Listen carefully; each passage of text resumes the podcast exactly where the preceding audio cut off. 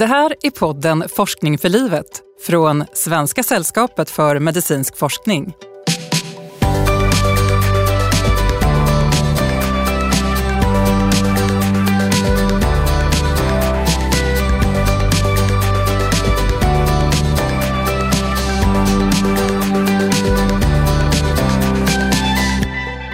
Svält och whisky, det är bästa behandlingen för dem med diabetes.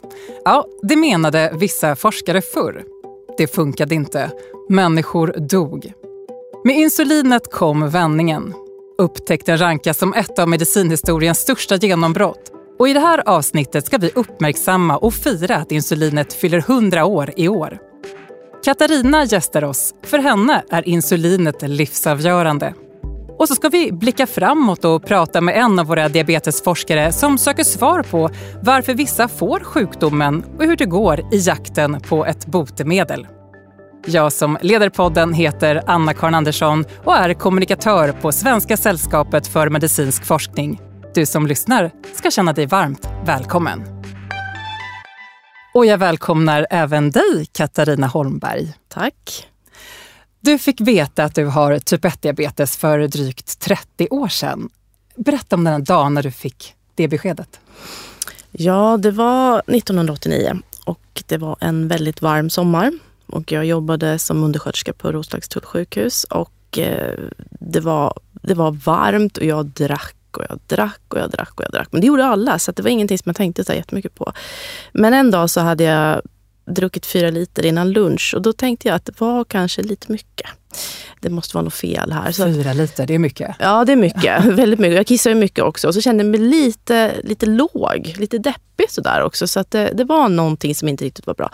Och då tog jag en urinsticka på mig själv, för det var lätt att göra när jag var i, i den miljön. Så, och då var det alldeles mörkgrönt. Och, och mörkgrönt, det indikerar? Alltså att man har jättemycket socker i urinen, så att jag kissade ju ut socker. Så. Och då gick jag in till en läkare och frågade att nu har jag tagit prov på mig själv och vad betyder det här? Och då sa han du har diabetes. Mm. Vad tänkte du då? Ja, alltså det var lite chock.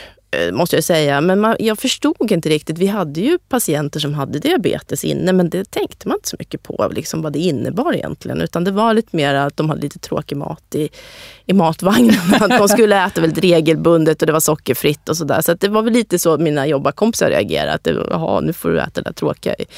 Ja. Eh, som liksom är lite begränsande så. Men eh, sen när jag gick hem så, så kände jag mig väldigt eh, Alltså jag ville ju veta vad betyder det här så då ringde jag faktiskt till Danderyds akutmottagning och då tyckte de inte att jag skulle vänta utan de ville att jag skulle komma dit. Och jag blev inlagd direkt. Och jag var ju ensam här i Stockholm. Jag hade precis flyttat ner och börjat jobba så jag hade bara jobbat i, i drygt ett år.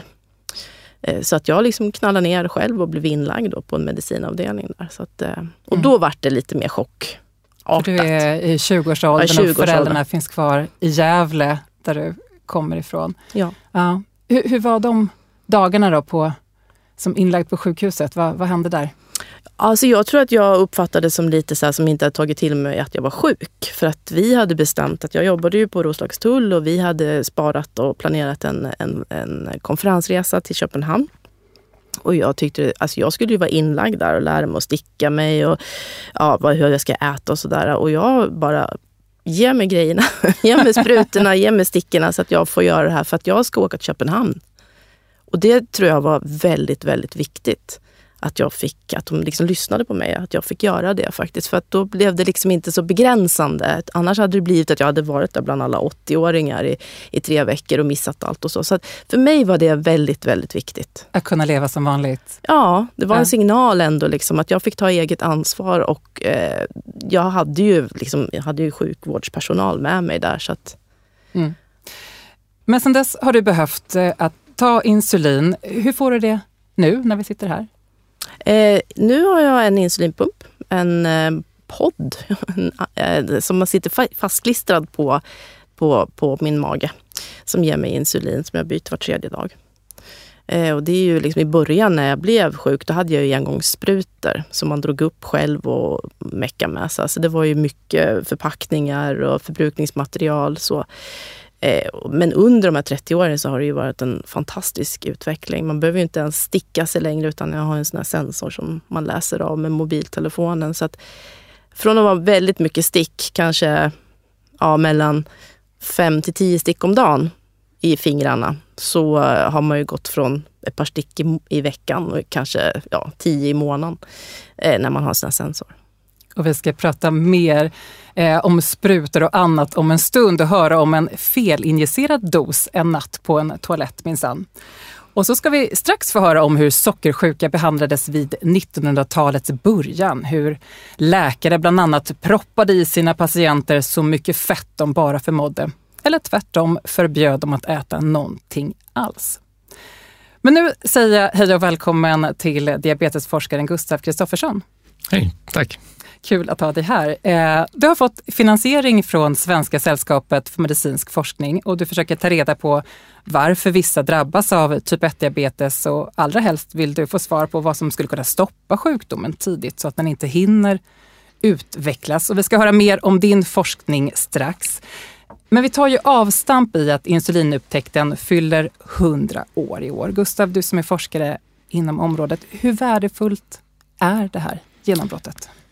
Ja, det, det här genombrottet av eh, Banting och hans kollegor i, i Kanada då för hundra år sedan eh, är ju otroligt värdefullt för eh, personer med typ 1-diabetes.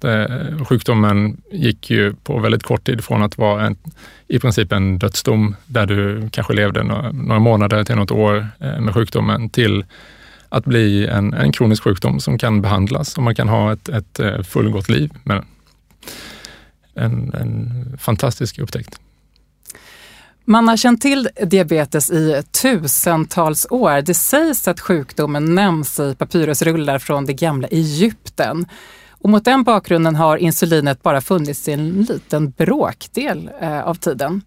På sajten Diabetesportalen som Lunds universitet står bakom samlar man fakta om diabetesforskning. Eh, det finns mycket intressant att läsa där. Och också en del kusligt om man gräver i de historiska arkiven och det har vi gjort. För att liksom greppa storheten i insulinupptäckten ska vi presentera två olika behandlingsmetoder som stod till buds före 1921. Och först ut är den vedervärdiga svältkuren.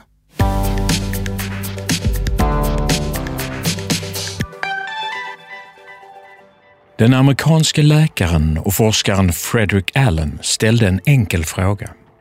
Vilken kost tål diabetessjuka bäst? Efter otaliga experiment visste han svaret. De diabetessjuka tål inte någon kost alls. All mat är farlig. Därför ordinerade Allen svält. Ett av Allens mest extrema patientfall är en 12-årig pojke som på grund av sin diabetes redan var blind när han kom till Allens diabetesklinik på Rockefellerinstitutet i New York i juni 1914. Allen konstaterar att pojken är extremt utmärglad och svag. Håret har ramlat av i stora sjok och pojken har svåra neurologiska smärtor i benen. Allen ordinerar fasta, men tillåter whisky och en liten mängd kokta grönsaker. Trots den stränga kosten förvärras pojkens tillstånd. Mängden socker i urinen bara ökar. Allen börjar misstänka att pojken stjäl mat. Men hur kunde han det? Han låg isolerad på enkelrum, var blind och så svag att han knappt orkade lämna sängen. Allen förhörde pojken flera gånger och till sist erkände pojken. I smyg åt han tandkräm och fågelfrön från en kanariefågel han hade på sitt rum. Och Allen konstaterar hårt. Erfarenheten visar vilken noggrann uppsikt man måste ha över diabetespatienterna. Allen försvarade länge sin stränga behandlingsmetod. Men när insulinet kom hamnade svältdieten på historiens skräphög tillsammans med spriten och de sönderkokta grönsakerna. Mm. Katarina Holmberg, vad, vad, säger du? Är du sugen på att testa den här svältdieten? Nej, det är jag inte. Nej, fast jag, jag, kan ju tänka mig alltså att man har ju stött på en del läkare som kanske har haft lite av hans eh, syn att man måste ha koll på de här diabetikerna. Att de inte smygäter och fuskar och lite så. Ibland så faktiskt, när jag var gravid så träffade jag några läkare som hade lite konstig uppfattning i hur man skulle leva. Men jag förstår också att det, det är klart att de har, då är man ju ansvarig för barnet i magen också. Så att, men det var en där som var väldigt arg när jag sa att det fanns ett pizzaprogram på på um, insulinpumpen man kunde köra. Men fågelfrön och, och tandkräm inget du Nej, det är inget jag längtar efter. Nej, då ska vi se vad vi tycker om alternativet. För nu presenteras behandlingsmodellen fett med bordeauxvin.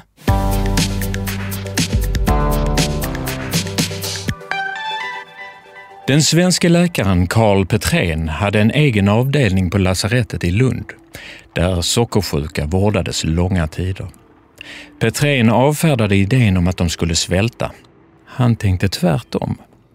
Patienterna uppmanades att äta så mycket fett de någonsin mäktade med. För att få i sig så stora mängder fett krävdes uppfinningsrikedom. Petrén tipsade om recept han hade tänkt ut. Låta smälta smör i kaffe eller te. Man vänjer sig, uppmuntrade han. En bra frukost kunde enligt fettförespråkaren Petrén bestå av vitkål i brynt smör, rimsaltat späck och buljong. Lunchen var likartad, kanske med lite fet grädde till. En annan specialitet i Petréns behandling var vinet. För de vuxna männen rekommenderades en hel butelj bordeauxvin om dagen. I den många gånger så enformiga dieten är de alkoholhaltiga dryckerna ofta av ovärderlig hjälp. Dels för beredande av något litet avbrott i enformigheten, dels därför att de stora fettmängderna bättre fördragas, skriver Petrén i sin stora bok Diabetesstudier. Hur gick det då för de intagna på Petréns sockeravdelning? I sin bok rapporterar han om behandlingen av 94 patienter. Av dem dog 46 på avdelningen och av de 48 som blev utskrivna dog 35 en kort tid senare. Petrén arbetade i över tio år med sin bok. När den till sist kom ut 1923 var den hopplöst inaktuell. Fettkuren blev hänvisad till historien då fanns insulinet som för alltid förändrade diabetesbehandlingen. Mm, vad säger vi om eh, fett med vin? Ja, det låter, vi hörde ju att det, det funkar ju inte så jättebra det heller. Nej. Så ehm, det, insulin kom väl eh, som en väldigt bra eh, upptäckt där. Ja, men, men kanske hellre ändå fett och vin än inget alls och whisky? Om man ska välja pest eller kolera?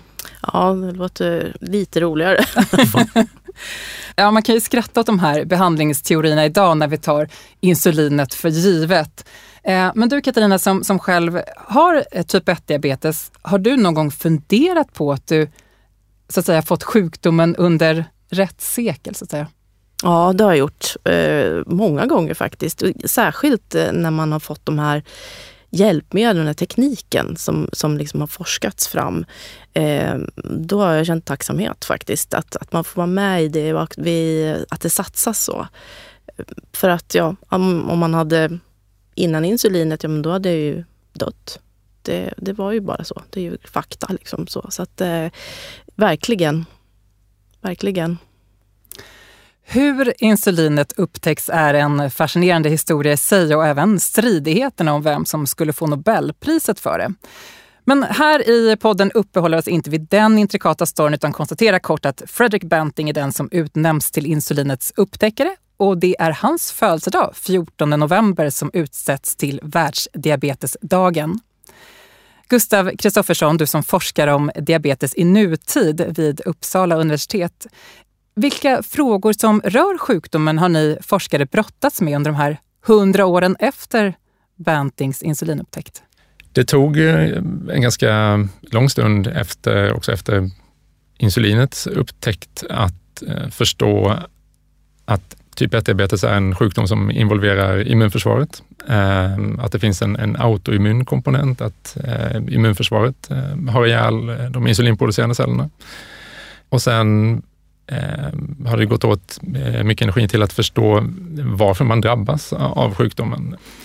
Och när då gentekniken kom, man kunde eh, se vilken genuppsättning olika personer hade, så tänkte man att nu, nu kommer man kunna förstå liksom, vilka gener är det som leder till att man får diabetes. Men, men det har faktiskt inte visat sig vara så enkelt att det bara är genetiken som bestämmer heller, eh, utan det finns ganska många frågetecken kvar. Men vi vet väldigt mycket mer nu än vad vi eh, visste för hundra år sedan. Ja, och du och dina kollegor gör ju ett fantastiskt arbete inom forskningen. Men de här svaren då som sagt, eh, som fortfarande saknas, eh, kan man ju bli lite otålig ändå. Varför är det så svårt att hitta svaren på de här frågorna? Ja, diabetes är en, en, en svår sjukdom att studera och det ser vi kanske också till viss del i att vi, det har tagit lång tid att eh, förstå vad sjukdomen beror på, varför vissa personer drabbas och varför vissa inte drabbas. Men två orsaker till detta tror jag är ett, att de som får typ diabetes, de dyker upp hos eh, läkaren, precis som vi hörde här innan, med, med symptom och får sin eh, diagnos, typ 1-diabetes. Men eh, det vi vet nu är att det har hänt saker ganska lång tid innan detta i bukspottkörteln och vid de insulinproducerande cellerna.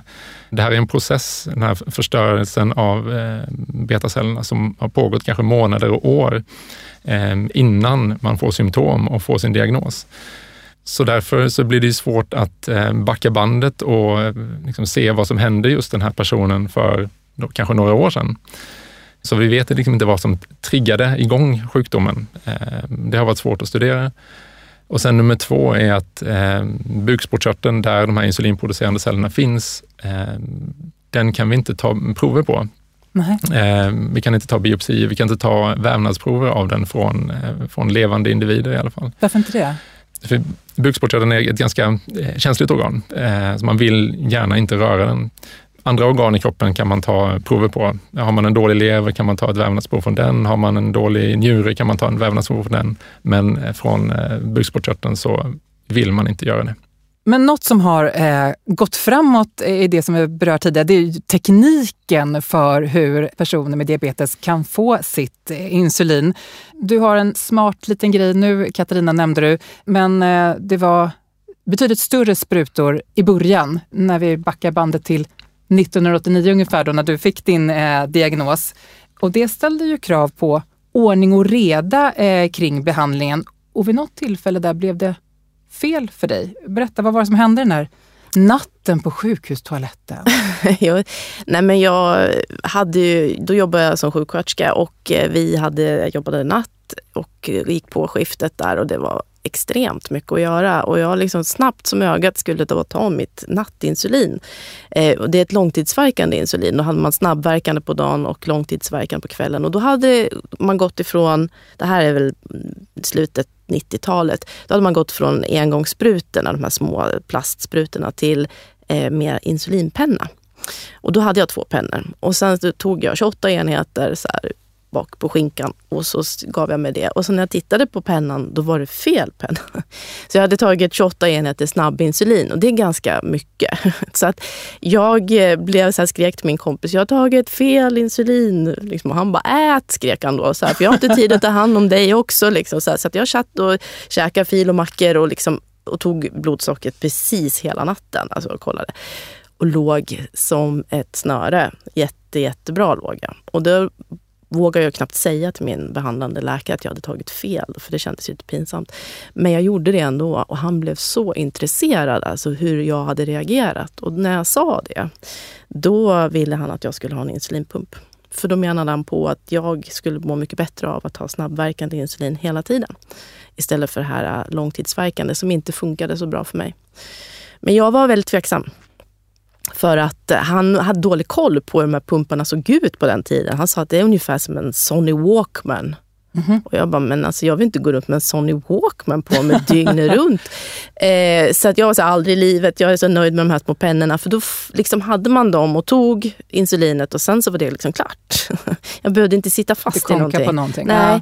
Ja. Eh, men sen hade vi ju förnämliga diabetessköterskor på Dagor som verkligen hade koll på läget. Och då visade hon mig och sa det här är liksom som ett paket cigaretter var de då. Liksom. Så att, eh, det var den storleken och då kände jag bara att äh, men det kan man ju ha i fickan liksom, eller så, det tar ju ingen plats. Så då provade jag och det var som, alltså det var faktiskt som livet innan jag blev sjuk då. Det blev en enorm skillnad för mig.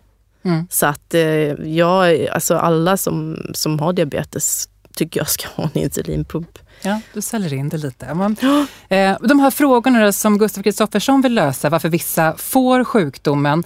Hur har du tänkt kring det själv? Har du någon teori eller fundering kring varför just du drabbades? Ja, alltså det har ju varit mycket det här med immunförsvaret när man har läst och hört och så. Jag hade ganska, inte ganska mycket, men jag hade en del lite svårare infektioner när jag var liten. Eller yngre, så här, tonåring. Bland annat fick jag något som de trodde var körtelfeber och sen var det en halsfluss och så var det eh, jag fick någon hudreaktion och jag var riktigt dålig en hel månad och, då var jag liksom riktigt, det kan jag tänka kan vara liksom kanske la någon grund till någon obalans på något sätt. Det är sådana saker som... Men annars har jag ju liksom levt och mått bra som vanligt. Så det, kan, det är det enda som jag kan se faktiskt. Om du fick önskedrömmar då, Katarina, vad, vad skulle du vilja att eh, forskare kom fram till när det gäller diabetes?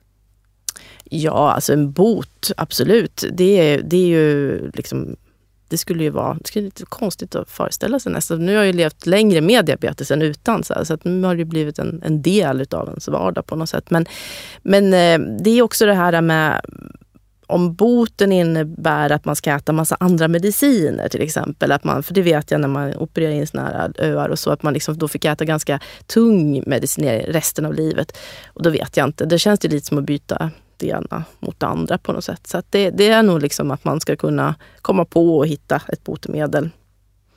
Det vore ju drömmen.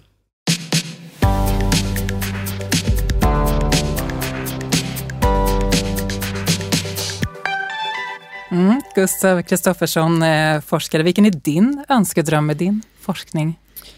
Det, det vi hoppas på i, i min grupp och såklart många diabetesforskare med mig är ju att vi ska eh, lära oss och förstå mm, varför då eh, vissa får sjukdomen och andra inte. Vad det är som triggar igång immunförsvaret.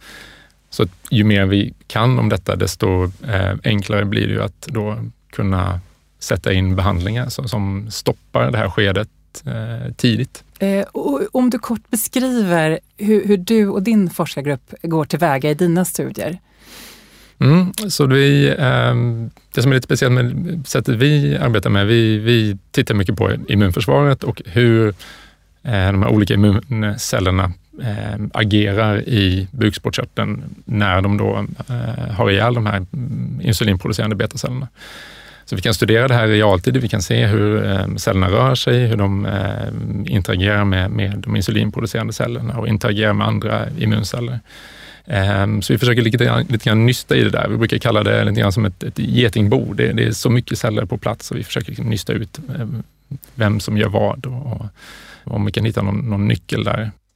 Vi har mestadels pratat om eh, diabetes typ 1 eh, här i eh, podden, men, men skulle dina rön kunna få betydelse även för diabetes typ 2 som gör en stor folksjukdom och som ökar världen över? Typ 2-diabetes är absolut ett, ett stort problem, eh, både för individen och för samhället. Och det vi studerar, vi studerar ju bukspottkörteln, vi studerar betacellerna och eh, i det eh, så lär vi oss också mer om eh, organet och de här specifika cellerna eh, i sig. Eh, och ju mer vi kan om det och om hur de regleras, desto mer kan vi också bidra till förståelsen för eh, typ 2-diabetes. Du har fått ett eh, stort anslag från Svenska sällskapet för medicinsk forskning. Vad, vad har den finansieringen betytt för dig och din forskning? Ja, det, den har betytt eh, allt. Om man eh, drar en liten parallell till liksom vad, vad, insulinet betydde tidigt för en, eh, en diabetiker så eh, var det det som gjorde att jag kunde säga, överleva som forskare tidigt i min karriär. Eh, det gjorde att jag kunde eh, fortsätta vara kvar eh, inom universitetet och eh, fullfölja mina egna idéer. Eh, så det har varit eh, helt avgörande för att vi ska kunna liksom, fortsätta på det vi håller på med. Och sen har jag då, när åren har gått, så har fler trott på oss också, så att vi, vi har fått eh, mer stöd. Men det, gjorde att vi fick den första knuffen och kunde dra igång vår forskning. Vad tror du kommer vara nästa milstolpe i diabetesforskningen? När får vi anledning att sitta här och fira på nytt? Ja, eh, det finns några, eh, några hopp. Eh, det ena är om, om den här tekniken som vi pratade om. Det här med, med artificiell intelligens och när man kan få eh, eh glukossensorerna att prata med insulinpumparna och få eh, de här maskinerna att fungera lite grann som en artificiell eh, bukspottkörtel. Det låter high tech. Eh, det är ganska high tech, men, men det ligger inte så långt bort faktiskt. Aha. Och eh, en annan sak är eh, nya Eh, insulinproducerande celler från stamceller. Så att man helt enkelt kan eh, odla fram insulinproducerande celler från en stamcell och sen då eh, transplantera den till en person med typ 1-diabetes och därmed innebära en slags bot från sjukdomen. Och då en, en tredje sak är eh, mer sådana här immunsystemsmodulerande behandlingar som nu börjar komma fram lite mer och mer. Så att på många fronter så ligger vi nu ganska nära genombrott tror jag faktiskt. Så att, eh, jag hoppas inom de närmaste åren att vi kanske har någonting nytt och väldigt bra för eh, personer med typ 1-diabetes. Mm, vi håller tummarna för kommande forskningsfester och nya banbrytande fynd. Eh, men nu firar vi insulinet 100 år i år. Kan vi hjälpas åt i, i hurrandet? Mm, jag, jag räknar in då, Katarina och Gustav, är ni med? Ja. Grattis insulinet 100 år, leve upptäckten, hipp hipp hurra, hurra, hurra, hurra! Katarina Holmberg, tusen tack för din medverkan. Tack så mycket. Och ta hand om dig. Och Gustav Kristoffersson, tack även till dig. Tack så mycket. Och stort lycka till med forskningen. Tack. Återstår bara att säga att Forskning för livet är en podd från Svenska sällskapet för medicinsk forskning. Tack för nu och på återhörande.